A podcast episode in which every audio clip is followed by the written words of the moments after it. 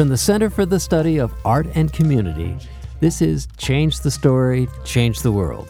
My name is Bill Cleveland. Sometimes what we like to think of as the objective truth misses the mark, particularly when it comes to human learning and cooperation. Now, I'm not talking about math and chemistry here. I'm talking about the really complicated stuff that happens when we come together to tackle the hard questions. I'm talking about those times when our ideas and perspectives and feelings and beliefs, all the things we bring into our problem solving relationships with each other, don't fit into a neat little box. I'm talking about one of the 21st century's most vexing problems. If you're a listener to this podcast, it's no secret to you that my shorthand for this nexus of history and its clamorous sibling, What Happens Next, is the story. This episode of Change the Story, Change the World examines a very specific and personal instance of how California's Arts in Corrections program endeavored to answer that question for new teaching artists coming into the program. It comes from a recently published book from New Village Press called The Book of Judith, which is an homage to the life of poet, writer, and teaching artist Judith Tannenbaum and her impact on incarcerated and marginalized students.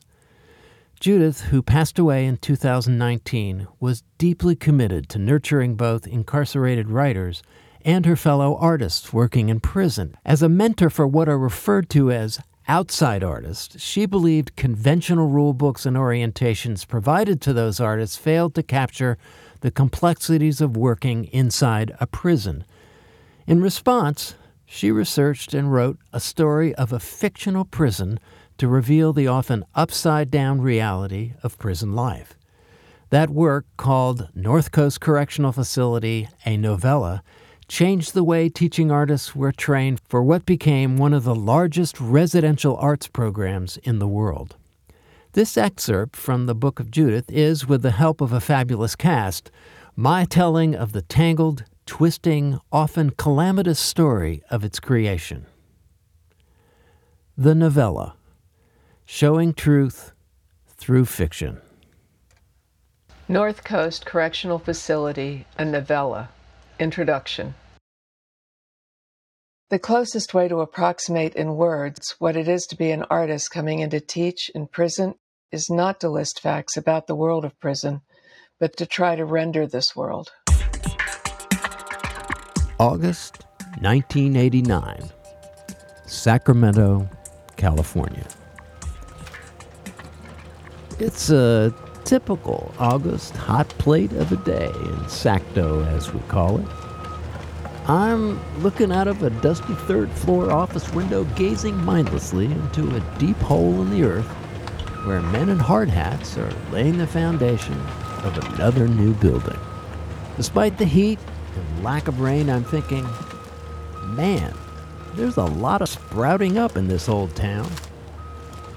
This is the fourth space in the past two years for our outfit, officially known as the Office of Community Resources Development. The community part of this clunky title stands for something we at the California Department of Corrections, or CDC, call outside.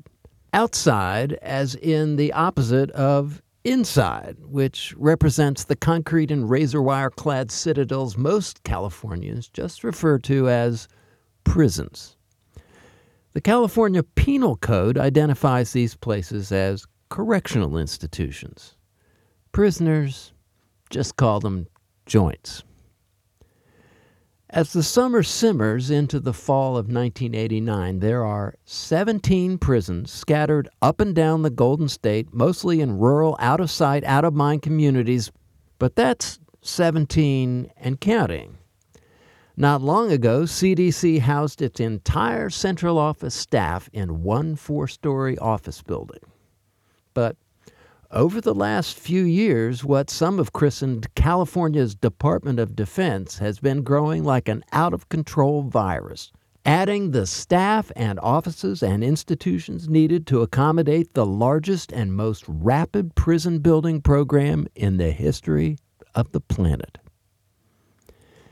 Community resources, as our office is called, is what some around here think of as the do gooder unit of the expanding corrections universe. My boss, Claude Finn, is one of 10 CDC assistant directors. He oversees volunteers, chaplains, self help programs like Alcoholics Anonymous, a few voc ed programs, and the unit I run called Arts in Corrections or AIC. If there ever were a Richter scale for corrections do gooders, AIC would definitely be off the charts. I turned from the window to confront the overflowing message spike in the middle of my desk, hoping for some other way to start my day. My prayer is answered by the familiar ring of bureaucracy at work. Jim. Line It's two. Jim. Jim on line- Carlson has been the artist facilitator at San Quentin Prison for the past four years. An artist facilitator is just that an artist who is facilitating. In Jim's case, he facilitates the work of a dozen or so teaching artists at one of the state's two level four institutions. Now, level four is corrections jargon for what prisoners call hard time. And Q, which was built in 1852, is as old and decrepit as it is hard, which makes it even harder. Nevertheless, since his arrival, Jim, whose initial response to my job offer was, No way, has masterminded the building of an unlikely creative empire at San Quentin Prison. A fine artist in his own right, Jim teaches printmaking and clears the way literally for the dozens of artists who make up his crew. It's quite a show. There's a ceramics program cranking out pots and sculptures, a music department with dozens of classes and bands of every type. There's also a theater program and all manner of painting and drawing classes, and even circus arts taught by members of what else? San Francisco's famous Pickle Family Circus. Amidst all this bounty, the jewel in Q's creative pantheon is the San Quentin Writing Program, presided over by an extraordinary writer and teacher named Judith Tannenbaum. Now, given the sharp edges of the place, it's amazing to me that someone as sensitive and thoughtful as Judith manages to function, let alone thrive, at Q. But she does, and so do her students. This is a place where truth, beauty, trust, tenderness, vulnerability, color, sensitivity, choice, all the intangible qualities humans need to thrive are virtually non existent. But in her funky little classroom, she makes these things available to her students through the often arduous journey of becoming a writer. The price, though, is the hard work that Judith demands. Those that hang in have an opportunity to tap into the perpetual motion learning machine of art making. In the process, they become creators with a chance to own a bit more of their own unique story, an act of personal agency that is a precious thing on the inside. I pick up the phone. Hey, Jim, what's up? Judith has an idea I think you might find interesting. I'll put her on. Hey, Judith, what's up? Hey, I've been thinking, what if we make some art to support what we do here as teaching artists? Okay, say more. Well, this is more than just a side gig for them, for us. I mean, we're coming here hoping to do some good, right? Yeah, for sure. But once we pass through those iron gates into this upside down world, it can be really disorienting. I sure can't argue with that. Yeah. And to simplify things, some of them just go into black and white mode, you know, where the artists and the art students become the good guys and the prison staff who work here, the enemy. The ones that stick around learn better, but sometimes the hard way. Okay, so what's the punchline here? What do you want to do? Well, I want to use a made up prison to tell a real story of what we do. I want to fill it with inside and outside artists, all the conundrums, all the contradictions, all the heartaches and the little victories we dance with every day. Wow. Okay. What is this, a play or a musical? Nope. I'm thinking of writing a novella. North Coast Correctional Facility, a novella. Introduction. Prison is a world, a world not only of despair and loneliness, violence and cruelty, but also a world of complex moments. A cell block at 4 p.m. during afternoon count, the Donahue show on almost every TV. A man in green leading a handcuffed man in blue from a lockup unit to a classification hearing. The two men joking about Monday night's football game. A woman serving life sentence for murder pouring milk from her lunch into a shallow dish for one of the homeless cats wandering around the grounds. This novella then attempts to give some sense of the world we are entering. It does so by moving from the experience of one character to the experiences of another.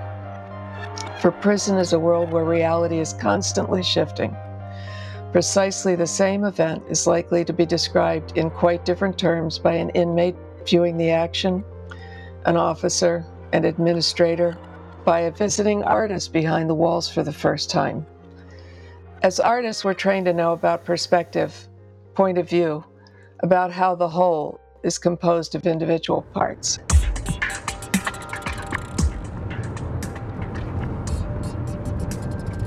October 1989, U.S. Interstate 80. I'm heading west out of Sacto. The big green and white sign overhead shouts San Francisco, 75 miles.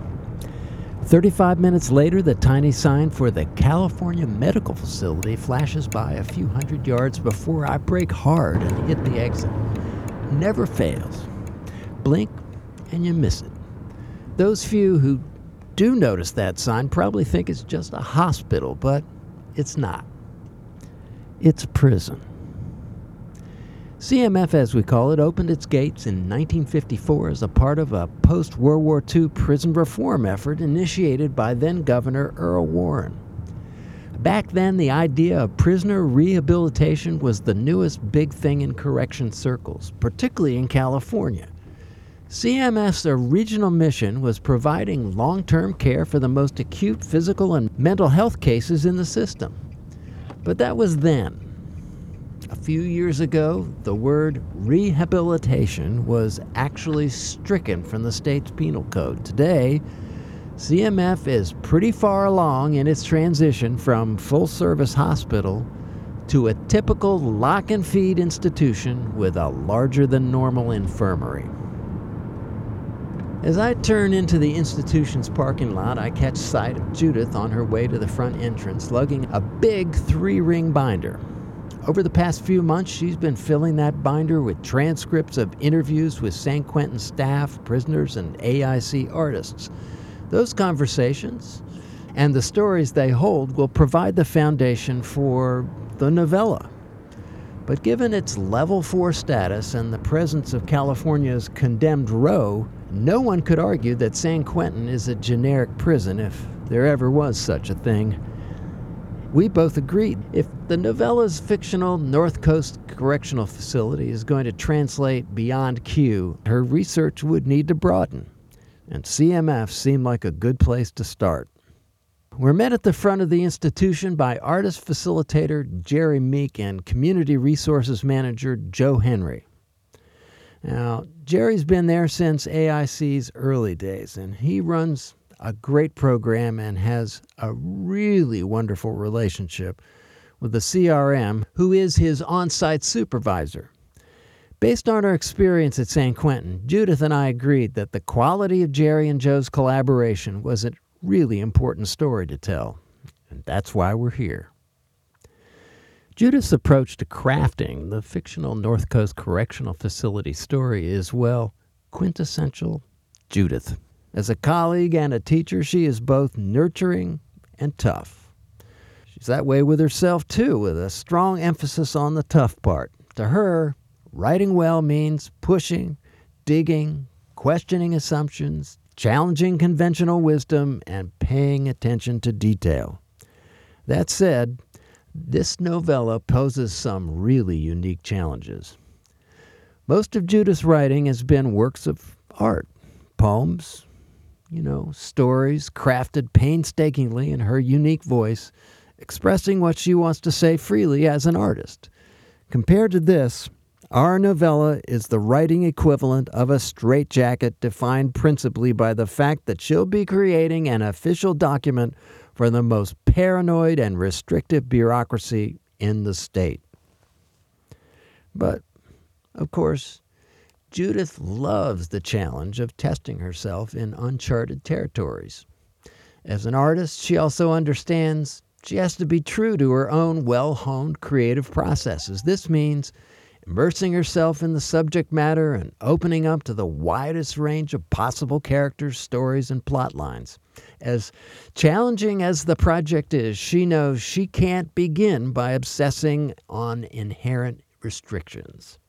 She also knows that she cannot convey the fractured logic of the prison planet from a singular perspective. Each of her central characters is going to have to speak for themselves, interpreting each scene from their own perspective. Once we pass through security and settle into Jerry's little office, I'll just sit back and watch Judith do her thing. She's a natural at this, probably because she really wants to know how does all this work or not, particularly in the uncharted territory that is being negotiated by Jerry the artist and Joe the career corrections guy, who are somehow working together to build an art program in an institution in what is fast becoming the largest prison system in the world. I can see that Judith is a no pressure interviewer. She's just after stories, and these guys are more than obliging. After an hour or so telling tales, she has everything she needs. After our CMF visit, Judith's research takes her to three more institutions. The innocuously named California Training Facility, CTF, is a level 3 facility plopped in the middle of a lettuce field in the San Joaquin Valley. And because it houses a large number of gang members and has a long history of violence, CTF is also known as the Gladiator School. The second is a level 2 facility nestled in the Sierra foothills, appropriately named the Sierra Conservation Center. The third is the state's only women's prison, California Institution for Women, near Ontario in the south. By December, Judith has settled on the cast of characters whose lives will be bound up in the North Coast story. In addition to artist facilitator Al Greer and CRM Dolores Mendoza, the institution's writing program features prominently with veteran instructor Susan Robertson and a visiting poet named Varela. Although they differ in many ways, Susan is quite obviously Judith's North Coast counterpart. Varela, Susan's good friend and poetic partner, brings an unvarnished outsider's perspective to the story the highest ranking administrator is Dolores Mendoza's boss, Associate Warden Sam Randall, who, despite a couple of decades climbing through the ranks, approaches his job with brains and a heart. Correctional Officer Betsy Chin follows suit from her own position as one of a small number of women COs trying to make a decent living in one of the most testosterone saturated workplaces on the planet. Naturally, there are a number of prisoners with central roles. These include two talented and outspoken prison writers who figure prominently in one of the novella's most intense episodes. Mitch Reiser is a brilliant poet and painter whose devotion to the writing program goes far beyond his love of writing. Another writer, Timothy Augustus, is an uncompromising soul who very much keeps his own counsel. As one of over 32,000 African Americans incarcerated by the state, Timothy understands that the distance you maintain between what you know and what you say can mean a lot inside.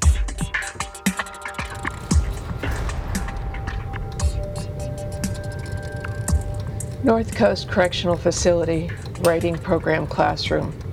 Mitch was a subtle one, although Timothy had to laugh and laugh to himself at how the observant poet Susan seemed so oblivious to what to him was so obvious. or not exactly oblivious. Clearly uncomfortable. Timothy could see that Mitch was interpreting the way Susan tugged her hair, looked away from his gaze, as a statement that some part of her wanted him to. Mitch was reading Susan's vulnerability, her inability to draw a firm line, as a sign that eventually she might be his. Eventually. That's what Susan didn't quite get. Timothy knew that Mitch had all the time in the world. He was a lifer. He wasn't going anywhere. He could approach her with his love poem, watch her get to a point of maximum confusion, then pull back, throw out something a guest artist said two months ago. Talk about a poem Susan once read, refer to the way Tall Tony recited when they made the videotape. That slow buildup of shared details was bound to make Susan feel safe.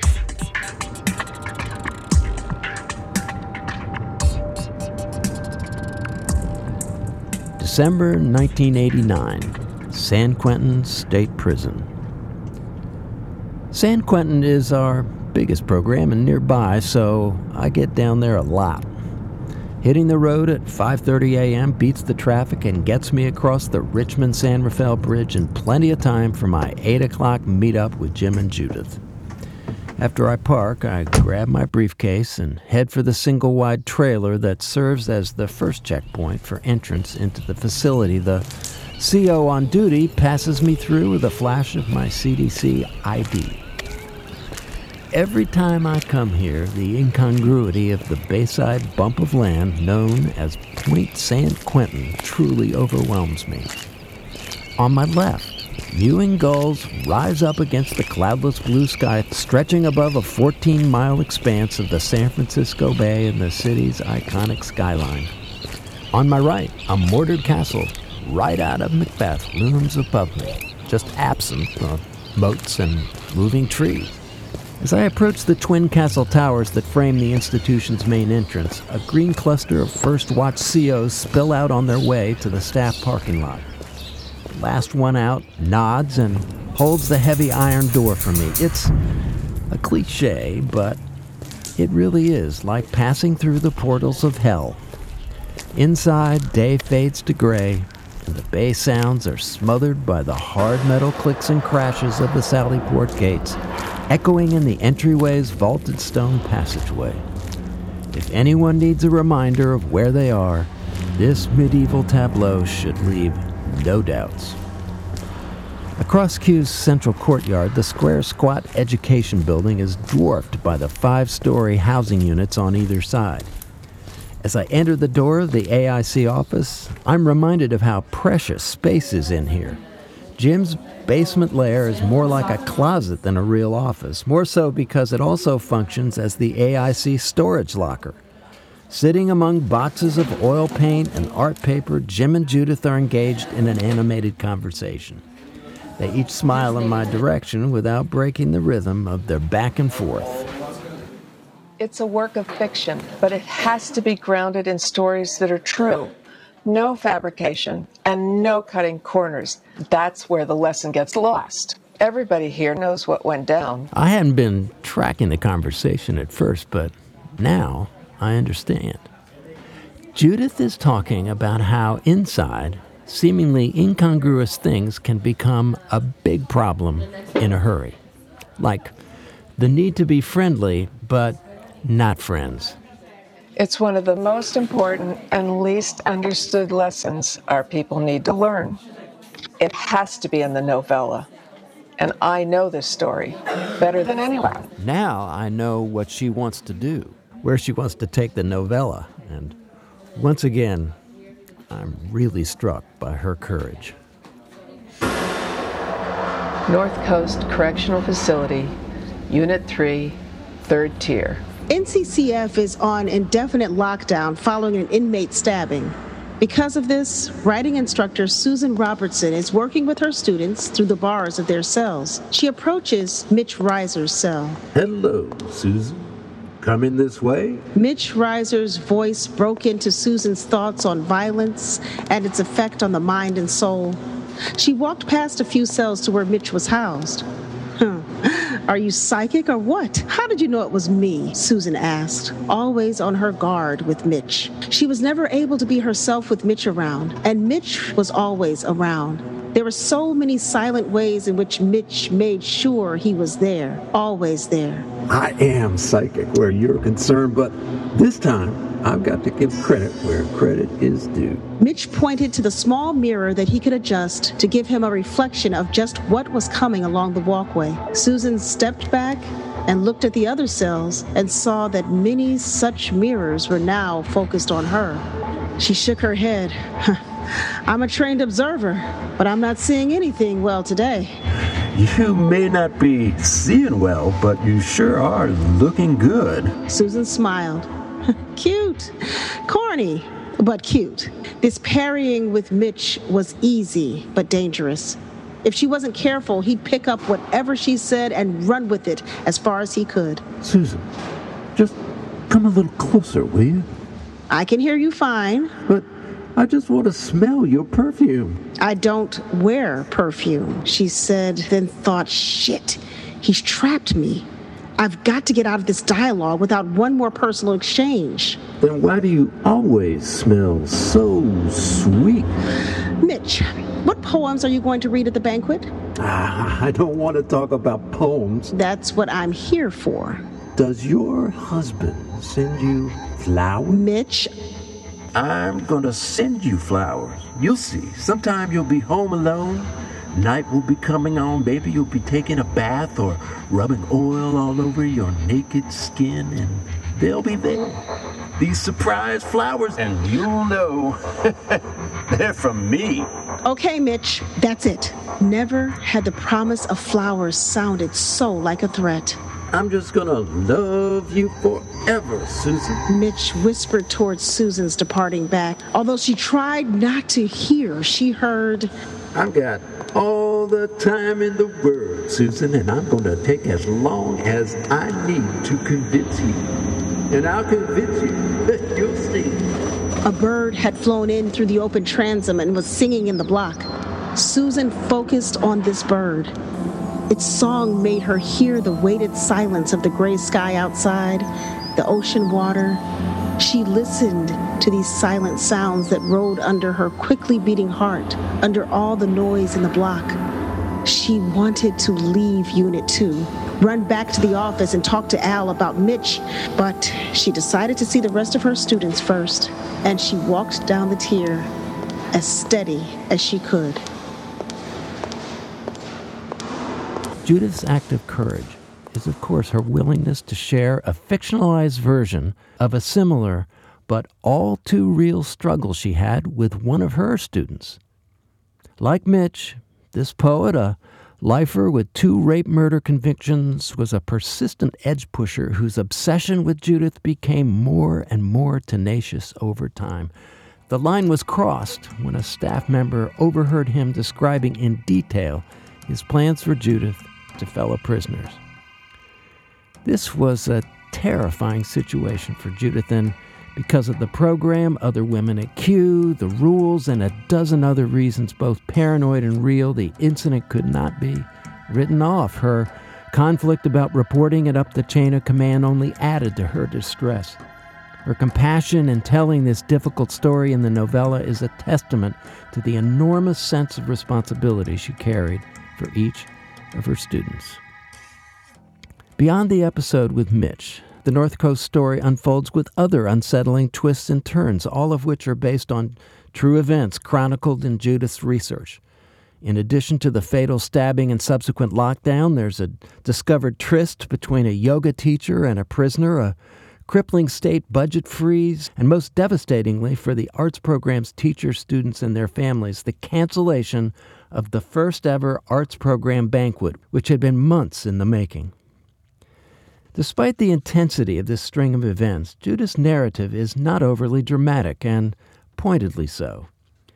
This is because one of the most incongruent characteristics of prison life is the plodding drumbeat of hard to imagine juxtapositions boredom and fear, cacophony and silence, bad news and no news. If the joint could talk, it would surely be shouting, You think you caught us at a bad time? Nah. This is normal. You think this is crazy? Wait till next week. As daunting as it might seem, Judith understands that her principal job here is as a translator, making some sense of a place where the Queen of Hearts and the Mad Hatter would feel quite comfortably at home. A place where seemingly simple questions about the right thing to do are answered with alternating layers of clarity and quicksand. A place where the signs and signals we all depend on to find our way are offered up in a yes but no fog line. An oscillating current that is both confounding and oddly thrilling. Who else but an artist could render this world in a way that both attracts new creative colleagues and discourages the slackers? Her task is to convey the elusive truth of this hazy netherworld without scaring away the potential pathfinders. North Coast Correctional Facility, Susan Robertson's classroom. Truth. Everyone in this place was always so sure of his opinion. From Sam Randall to Dolores Mendoza to Roger Watson to Timothy Augustus, Susan moved through NCCF from one whole truth to the next, and in the moving, everyone's truth became part of some larger truth. It was this truth she herself was most interested in. Although it was so large, she couldn't see it, didn't understand its shape. She felt she could never know prison, never understand harm to others or feelings of retribution or society's inequalities or spiritual evil or human greed or moral laziness or being a good soldier without getting some glimpse of this larger picture into which it all fit. She felt Timothy Augustus's observations about dominant white society were accurate, but they left out Sam Randall's ideas about individual responsibility. She felt Sam Randall's ideas about individual responsibilities were valid, but they left out Tall Tony's knowledge of how the system set things up so that the individual hardly had a chance. She felt Tall Tony's knowledge was precise, but it left out Dolores Mendoza's experience of becoming part of the system in order to break out of a past that wanted to limit her and her people. She felt Dolores Mendoza's experience had much to teach, but it left out Woody sitting in his cell, focusing not on culture, but on the clear strain of a voice that could only be heard when all was quiet a voice that asked him to be a channel for its words. There was a larger picture. She was sure of it. But maybe she'd never see it whole. Maybe she'd always be able only to listen to each person's story, each person's way of perceiving the world. There's no doubt that Susan Robertson's yearning for some kind of whole truth nags at Judith too. But of course, Judith does have access to the kind of truth that most people living and working in prison never encounter. These are the true things that emerge every time she sits down with her students, shuts her eyes to the fluorescent glare, and listens to them read. These are the profound things that jump out at her every time she looks in on the painters and the R&B band and even the jugglers every day, making their depleted world anew. And these are the astonishing things she hears over and over when one of her fellow teachers shares a story about what happens when an individual soul is reacquainted with the power of the imagination.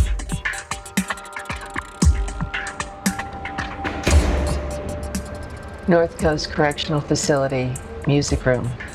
You all know Gordon, the guitar teacher. Well, he told us all a story tonight that's kind of been staying on my mind, TJ said. He said that when he first taught in prison, it was down south, and he was teaching a beginning guitar workshop. All these dudes hardly knew the fingerboard from the sound hole. Then, this one brother walks in, picks up a box, and starts playing righteous progressions, really fancy work. Gordon listens a while and then approaches the man, says, Your playing is mighty fine, but this is a beginning guitar class. The man says, I am a beginner. This is the first time I ever picked up a box.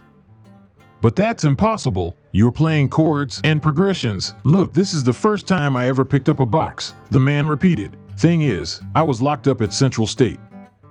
I was in the hole for 10 years. No guitar, no nothing. Then I got me a chord book and made myself a keyboard out of cardboard and just went through the book. Done with that one, I found myself another. Did that the whole time I was down? But this is the first time I'm hearing how it really sounds. Postscript. In early 1990, eight boxes, each containing 20 copies of Judith Tannenbaum's A Manual for Artists Working in Prison, are delivered to my Arts in Corrections office in Sacramento. The second page imprint reads Published by Arts in Corrections, printed by the Prison Industry Authority, or PIA. The PIA printing plant is one of dozens of prison industries operated by the California Department of Corrections using prison labor, earning less than 75 cents an hour. Given the thousands of prisoners involved in arts in corrections, it's quite possible that some of them also took part in the manual's printing. By spring, all but a few copies of the manual have been disseminated to California's now 18 prisons, where they're put to use orienting newly hatched artist fish swimming in from the outside.